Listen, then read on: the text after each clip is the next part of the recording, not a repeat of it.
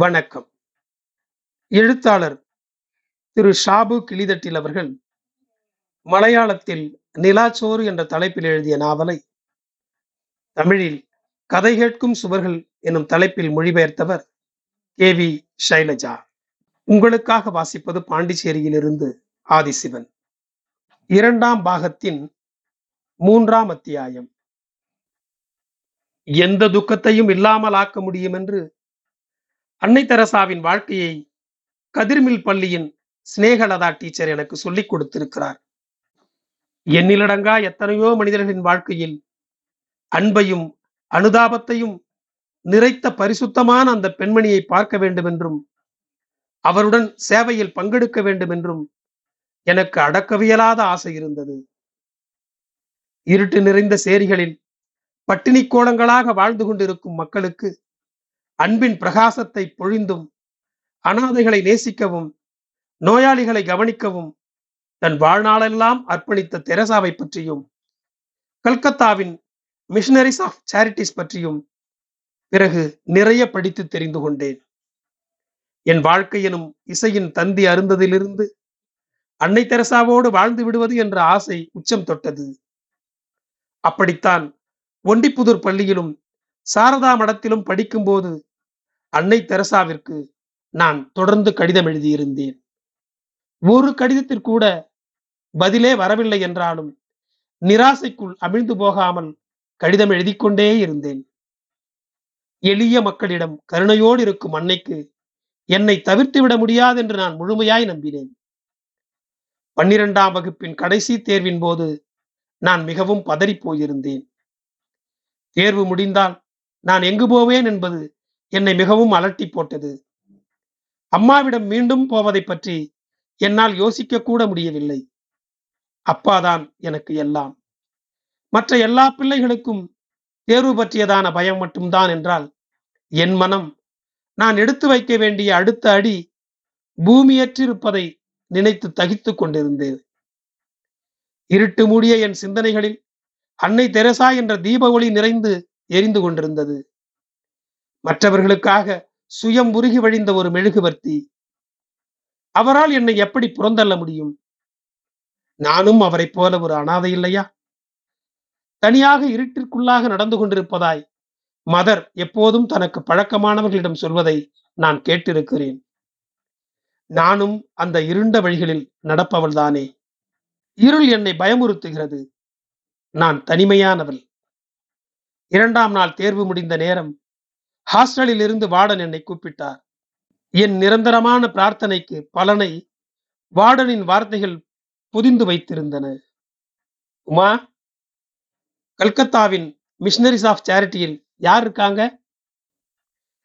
எப்போதும் சிரித்த முகத்துடன் இருக்கும் வார்டன் இன்னும் அதிகமான சந்தோஷத்துடன் கேட்டவுடன் நான் ஆவேசத்துடன் பதில் சொன்னேன், மதர் தெரசா. என் மனம் முழுக்க அவர் மட்டும்தானே இருந்தார். வார்டன் கொல்லென சிரித்தார். உனக்கு தெரிஞ்சவங்க யார் இருக்காங்கன்னு கேட்டேன். இளம் பச்சை நிற இன்லேண்ட் லெட்டரை எனக்கு நேராக நீட்டிக்கொண்டு வார்டன் கேட்டார். அதற்கும் பதில் மதர் தெரசா என்பதாகவே இருந்தது. ஆனால் நான் சொல்லவில்லை. அந்த கடிதத்தை வாங்கி கொண்டு அறைக்கு ஓடினேன். அதை பிரித்து படிக்கும்போது என் இதயம் வேகமாக அடித்து கொண்டது. படித்து முடித்த நான் துள்ளி குதித்தேன். Dear daughter, mother would like to meet you. Come to missionary with prayers. Sister Vinitha. 2 வரிகள். ஆனால் அது போதுமானதாக இருந்தது. என்னுடைய எளிய எதிர்பார்ப்பு நிஜமாகவே நடந்திருக்கிறது. என் வாழ்வின் துயர காலங்கள் அதுவாகவே உருகி ஓடிவிட்டதோ? இருண்ட வானத்தில் மீண்டும் வெண்மேகங்கள் தென்படுகிறதோ? தேர்வுகள் முடிய காத்திருந்தேன். என் மனம் முழுக்க மதர் தெரேசாவும் கல்கத்தாவின் மிஷனரிஸ் ஆஃப் சேரிட்டியும் நிறைந்திருந்தன. தேர்வு முடிந்த அன்றே நான் சிந்தாமணி புதூருக்கு புறப்பட்டேன். அப்பாவிடம் எல்லாவற்றையும் சொல்ல வேண்டும். அப்பாவிடம் மட்டுமே இனி எல்லாவற்றையும் சொல்லவும் முடியும். பல மாதங்களுக்கு பிறகு நான் சிந்தாமணி புதூரின் காற்றையும் வெயிலையும் ஏற்கப் போகிறேன். அந்த வெயில் என்னை கருத்துற்றவனாக்கி இருக்கிறது. நான் தங்கமணியின் வீட்டிற்குத்தான் முதலில் போனேன். அவள் ஓடி வந்து என்னை கட்டிப்பிடித்தாள். எங்கள் கண்களில் ஈரம் போர்த்தி கொண்டது. உமா, இப்ப நீ கொஞ்சம் பெரிய பொண்ணாயிட்டல்ல? அம்மாவின் வாத்சல்யத்தோடு தங்கமணியின் அம்மா என் கைகளை பற்றி கொண்டார். அப்பாவை பாத்தியா? எல்லாவற்றையும் விசாரிப்பதற்கிடையில் தங்கமணியின் அம்மா கேட்டார். இல்லை என்று நான் தலையாட்டினேன். நீ போனப்புறம் உன்னோட அப்பாவோட நிலைமை இன்னும் மோசமாயிடுச்சு, சுரத்தில்லாத குரலில் அவர் சொன்னார். என்னவென்று புரியாமல் நான் தவித்து கொண்டு நின்றேன். நானும் கூட வரேன், வா, வீட்டுக்கு போகலாம். அன்றைய சம்பவத்திற்கு பிறகு அப்பாவின் கோபம் குறையவே இல்லை என்று நினைத்ததால் தங்கமணியின் அம்மாவும் கூடவே வந்தார். அவருடன் நானும் தங்கமணியும் போனோம். அப்பாவிற்கு என்மேல் கோபம் இல்லை என்றும் எனக்கு கடிதம் எழுதியிருந்தார் என்றும் அவர்களிடம் சொல்ல தோன்றவில்லை. வாசலில் சாய்வு நாற்காலியில் உட்கார்ந்தவாறு படிப்பில் மூழ்கியிருந்தார். வீட்டினுள் நுழைந்த போது என்னவென்றறியாத பாதுகாப்புணர்வை நான் அனுபவித்தேன். என் வாழ்வு துளிர்விட்டது இங்குதானே. நட்டு வளர்த்த மண்ணுடனான ஆத்ம பந்தம் யாருக்காக இருந்தாலும் இருக்கும் தானே. அதுதான் எனக்கும் ஏற்பட்டது. அம்மாவின் கருவறையிலிருந்து வெளியே வந்த பிறகு பிறந்து வளர்ந்த வீடுதான் மிகவும் பாதுகாப்பான இடம்.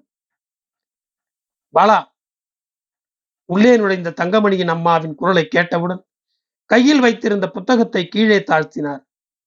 என்னை பார்த்ததும் அவர் உறைந்து போனார்.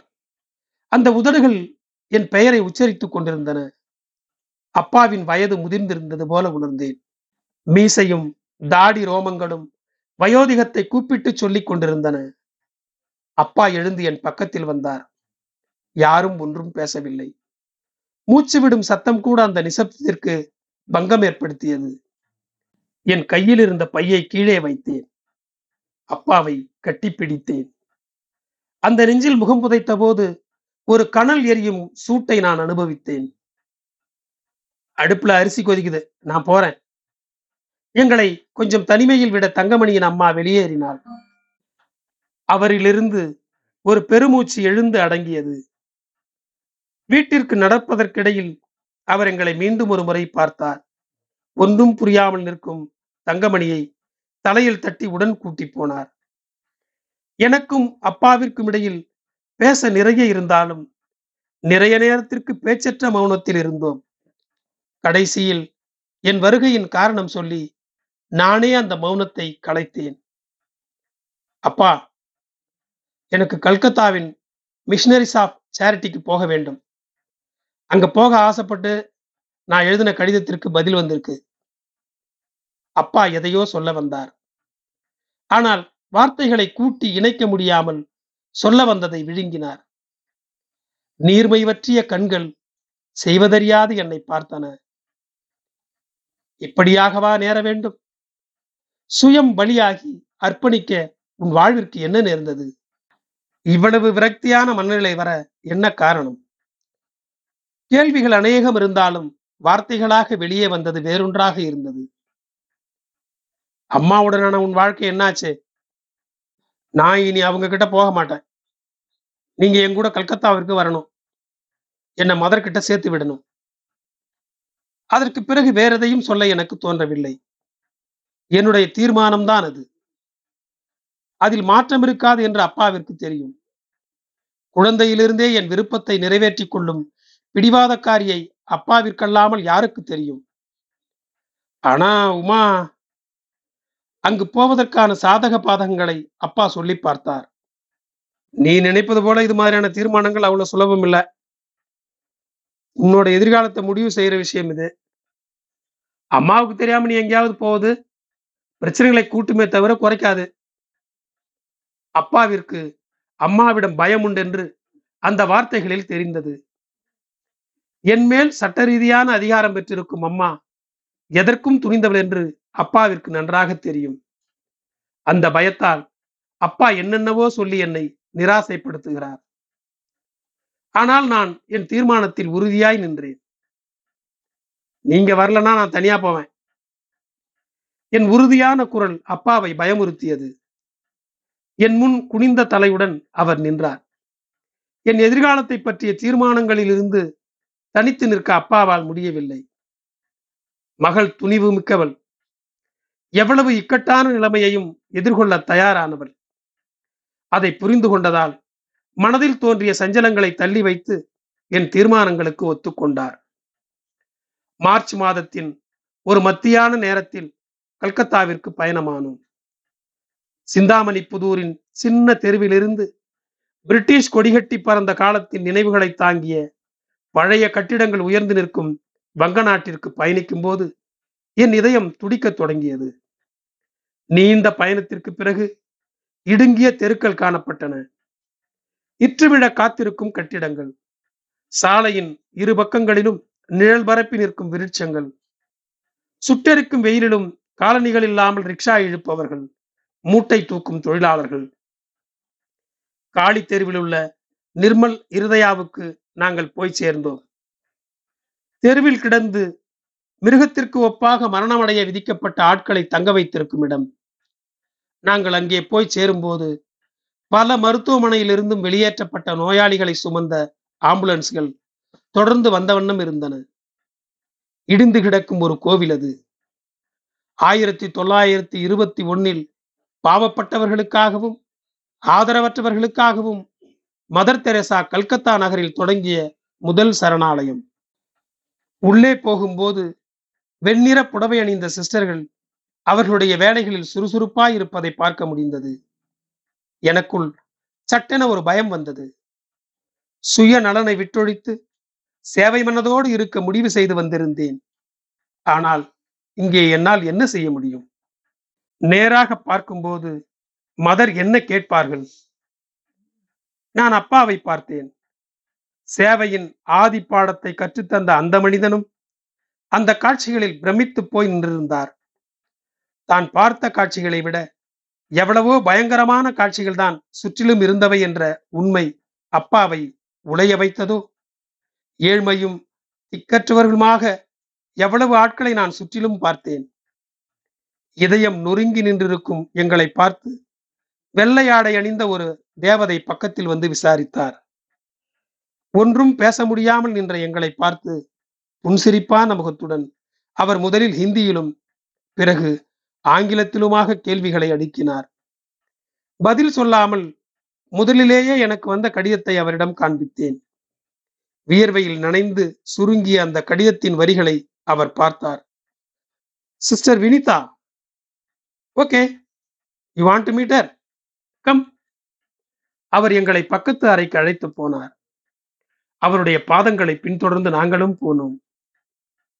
Please sit here.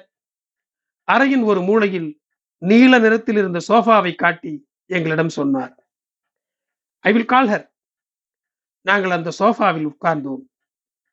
அப்பா அப்போதும் அங்கிருக்கும் காட்சிகளை அதிர்வோடு பார்த்து நிற்கும் ஒரு குழந்தையைப் போலவே இருந்தார். என் கண்கள் அங்கு சுற்றிலும் பார்த்தபடி இருந்தன. வெளுத்த சுவரில் ஆணியடித்து மாட்டியிருந்த பெரிய ஓவியத்தில் கண்ணிடுக்கி பார்த்து நின்றேன். நீட்டிய ஒரு குழந்தையின் விரல் முனையை இறுக பிடித்திருக்கும் ஒரு கை. ஒண்டிப்புதூரில் அரசு மேல்நிலைப் பள்ளிக்கு என் ஞாபகங்கள் பின்னோக்கி பயணப்பட்டன. மதுரை பற்றியுள்ள சினேகலதா டீச்சரின் வகுப்பு என் வாழ்வை அர்த்தமுள்ளதாக மாற்றப்போவதை நினைத்து பார்க்கிறேன். 1910 மாசிடோனியாவிலிருந்து 18வது வயதில் லேடி லராட்டோ சிஸ்டர்களுடன் கன்னியாஸ்திரியாக வந்த மதர் தெரேசா இந்தியாவை சொந்த மண்ணாக தேர்ந்தெடுத்திருந்தார். பசியும் பட்டினியுமாக இருப்பவர்களையும் நோயாளிகளையும் வயதானவர்களையும் பராமரிக்க மிஷனரிஸ் ஆஃப் சேரிட்டிஸ் என்ற பெயரில் ஒரு உருவம் கொடுத்தார். 1948 ஆகஸ்ட் 17 நீல கரையுடனான வெள்ளை புடவையையும் உடுத்தி லேடி லாராட்டோ சிஸ்டரிடம் விடைபெறும்போது அவருடைய கைகளில் மொத்தமாக ₹5 மட்டுமே இருந்தது. லாரட்டோ சபையின் அடையாளங்களை விட்டுவிட்டு நீல கோடுகளுடனான வெள்ளைப்புடவை அணிய வேண்டுமென்ற உத்வேகம் கல்கத்தா நகர சபையில் சாக்கடையை சுத்தம் செய்யும் மனிதர்களை பார்த்தபோது மதருக்கு தோன்றியதாம். அவர்களுடைய உடையாயிருந்தது அது. பரிதாபமான மக்களுடன் வாழ்ந்து அவர்களை தேற்ற இதைவிட ஒரு நல்ல உடை கிடைக்காது என்று மதர் நினைத்திருக்கலாம். கடவுளின் குரலை கேட்டு பசியில் துயருறும் மக்களுக்காக அவர்களுடன் உழைந்து தன்னை கரைத்த மதர் தெரேசா, அந்த அம்மாவை நேரில் பார்க்க போகிறேன், எனக்கு உற்சாகமாயிருந்தது. உமா, அந்த குரலை கேட்டபோது கைகளை கூப்பியபடி நான் எழுந்து நின்றேன். நான் சிஸ்டர் வினிதா. அவரே தன்னை அறிமுகப்படுத்தி கொண்டார். நான் கொடுத்த கடிதத்திலிருந்து நான் தான் உமா என்று அவர்கள் தெரிந்து கொண்டார்கள். இள வயதுடையராக இருந்தார் சிஸ்டர் வினிதா. மிகுந்த ஐஸ்வர்யமும் கருணையும் ததும்பும் முகம். மதர் பிரார்த்தனையில் இருக்கிறார். கைகள் கூப்பி நின்ற என் கைகளை பிடித்து கொண்டு அவர் சொன்னார். சோஃபாவின் மூலையில் ஒடுங்கி நின்ற அப்பாவை பார்த்து அவர் வணங்கினார். அப்பாவும் கூப்பிய கைகளுடன் நின்றார். எங்களை உட்கார சொன்ன பிறகு எங்கள் எதிரில் சிஸ்டரும் உட்கார்ந்தார். அவரின் பேச்சிலும் நடவடிக்கையிலும் இருக்கும் வசீகரம் என்னை ஈர்த்தது. அப்பாவிடம் வீட்டை பற்றி விசாரித்தார். அந்த உரையாடலின் நடுவில் அப்பா எப்போதோ அம்மா இல்லாத மகள் என்று சொல்லியிருந்தார். அதை துளைத்து சிஸ்டர் எந்த கேள்வியும் கேட்கவில்லை. 5 நிமிட நேரம் நாங்கள் பேசிக் கொண்டிருந்தோம். மிஷினரியின் செயல்பாடுகள் குறித்தும் தினந்தோறும் வந்து சேரும் நோயாளிகளை குறித்தும் பேசிக் கொண்டிருந்தோம். நடுவில் நிறுத்தி சிஸ்டர் எழுந்தார். மதர் பிரார்த்தனை முடித்து விட்டாரா என்று பார்த்து விட்டு வருகிறேன். அனுமதி கேட்டவாறு சிஸ்டர் உள்ளே போனார். என் கண்களின் வெளிச்சத்தை பார்த்து அப்பா மௌனமாய் சிரித்தார். சிஸ்டர் வினிதாவுடனான பேச்சில் அப்பாவிற்கு இருந்த சஞ்சலங்கள் மறைந்ததென்று எனக்கு தோன்றியது. உமாவா? சிஸ்டரின் குரல் கேட்டு நான் எழுந்தேன். தயங்கி நின்ற அப்பாவை பார்த்து சிஸ்டர் வாங்க என்று சைகை காட்டினார். உள்ளறைக்குள் நாங்கள் போனோம். சுத்தமாய் வைக்கப்பட்டிருந்த அறையில் திறந்து விடப்பட்டிருந்த ஜன்னல் வழியே உள் நுழைந்த வெயில் கோடுகள். அறையின் மூலையில் மேசையும் நாற்காலியும் போடப்பட்டிருந்தன. மேசையின் மேல் அடுக்கி வைக்கப்பட்டிருந்த புத்தகங்கள். வெள்ளை பூசப்பட்ட சுவரில் அந்தி கிறித்துவின் தைல வண்ண ஓவியம். ஆச்சரியத்துடன் மௌனியாய் நின்ற என் முன்னால் நீல திரைச்சீலைகளுக்கு பின்னால் இருந்து 1000 சூரியன்கள் ஒன்றாய் உதித்தது போன்ற தேஜசுடன் அந்த முகம் வெளிப்பட்டது. உலகத்திற்கு ஒளி தரும் பௌதீக உருவம் இதோ என் முன்னால் எனக்காக ஜொலித்து நிற்கிறது. ஜெபம் முறியாத உதடுகளிலிருந்து மந்தகாச மலர்கள் எனக்கு நேராக நீண்டு வந்தன. 18ஆம் வயதில் இயேசுநாதரின் மணமகளாய் தன்னை சுயமாக சமர்ப்பித்த மதர் தெரேசா இந்த புன்சிரிப்பால் எத்தனை பேரின் வாழ்வை அன்பில் தோய்த்தெடுத்திருக்கிறார். மனதில் ஆராதித்து கொண்டாடிய உருவத்தை நேரில் கண்ட எனக்கு அதிர்விலிருந்து மீண்டு வர கொஞ்சம் நேரம் பிடித்தது. யதார்த்தத்துக்கு திரும்பி வந்தபோது மதரின் கால்களை தொட்டு வணங்க நான் குனிந்தேன். இரு கைகளாலும் மதர் என் தோள் தொட்டு தூக்கினார். உச்சியில் கை வைத்து ஆசீர்வதித்தார். பௌதீகமாய் அந்த கரத்தின் தொடுதல் என் உடல் முழுக்க மின்னலாய் ஓடியது. உமா சேவை செய்ய வேண்டி வந்திருக்கிறார், வினிதா சிஸ்டர் சொன்னார். அதை கேட்டபோது அவருடைய சிரிப்பு மாறாத உதடுகளிலிருந்து மென்மையான வார்த்தைகள் வெளிவந்தன. Uma, love begins at home. We can bring that love to our neighbor. To be street we live, then to be whole world. உமாவின் மனசு நல்லதுதான், ஆனால் சேவை செய்ய இவ்வளவு தூரம் வரவேண்டியதில்லை. உமா, சுற்றிலும் பார், எத்தனையோ ஆட்கள் நம் ஒரு புன்னகைக்காகவோ தொடுதலுக்காகவோ காத்திருக்கிறார்கள். அவர்களை பார்க்காதது போல நடித்து இங்கு ஓடி வர உன்னால் முடியுமா? அந்த குரலின் இசை என் இதயத்துக்குள் மழை போல சொரிந்து கொண்டிருந்தது. மூச்சடக்கி எல்லாவற்றையும் கேட்டு நின்றதல்லாமல் நான் ஒன்றும் செய்யவில்லை. இல்லை என்றாலும் என்ன சொல்ல வேண்டும் என்று எனக்கு புரியவில்லை. பார்க்க துடித்த உருவம், கேட்க விழைந்த குரல், அதன் அருகாமை என உடலை பாரமில்லாமல் ஆக்கியிருக்கிறது. மனசு ஒரு சிறு இறகு போல காற்றில் அலைந்தபடி இருந்தது. சொல்ல முடியாத ஒரு பிரமிப்புடன் நிற்கும் அப்பாவிடம் மதர் பிறகு பேசத் தொடங்கினார். உமா படிக்கட்டும், படிப்பு முடிந்த பிறகு தீர்மானிக்கலாம். இந்த கதவுகள் உமாவுக்காக திறந்தே இருக்கும். அப்பாவின் முகம் இருளடைந்தது. எதையோ நினைத்து துக்கப்படுவது போல நின்றார். வாழ்வை வாழ்ந்து முடித்து தழும்பேற்று நின்றிருந்த மனிதருக்கு சொந்த மகளை நினைத்து கவலையோடு நிற்க மட்டுமே முடிந்தது. வேறு ஒன்றும் செய்ய முடியவில்லை. மதர் மீண்டும் என் உச்சியில் கை வைத்து ஆசீர்வதித்தார். என் கண்களை பார்த்து மென்னகை புரிந்தார். கண்களின் மொழி பேச்சு மொழியை விட தீவிரமானது. நாங்கள் அமைதியாய் வெளியே வந்தோம். கதவுக்கு பக்கத்தில் வந்தபோது மீண்டுமாய் என் கண்கள் என்னையும் அறியாமல் பின்னால் பார்த்தன. மந்தகாசம் தூவியபடி மதர் அங்கேயே நின்றிருந்தார். அந்த இரண்டு கண்கள் அப்போதும் என்னை பார்த்து பேசுவது போலவே இருந்தது. ஆயிரக்கணக்கான ஏழைகளுக்கு அடைக்கலம் தந்த கை விரல்களுக்கிடையில் ஜெபமாலை முத்துக்கள் கீழ்ப்படிதலோடு பயணப்பட்டு கொண்டிருந்தன. நன்றி. தொடரும். என் குரல் உங்களை பின்தொடர ஃபாலோ பட்டனை அழுத்துங்கள். உங்களுக்கு மீண்டும் நன்றி.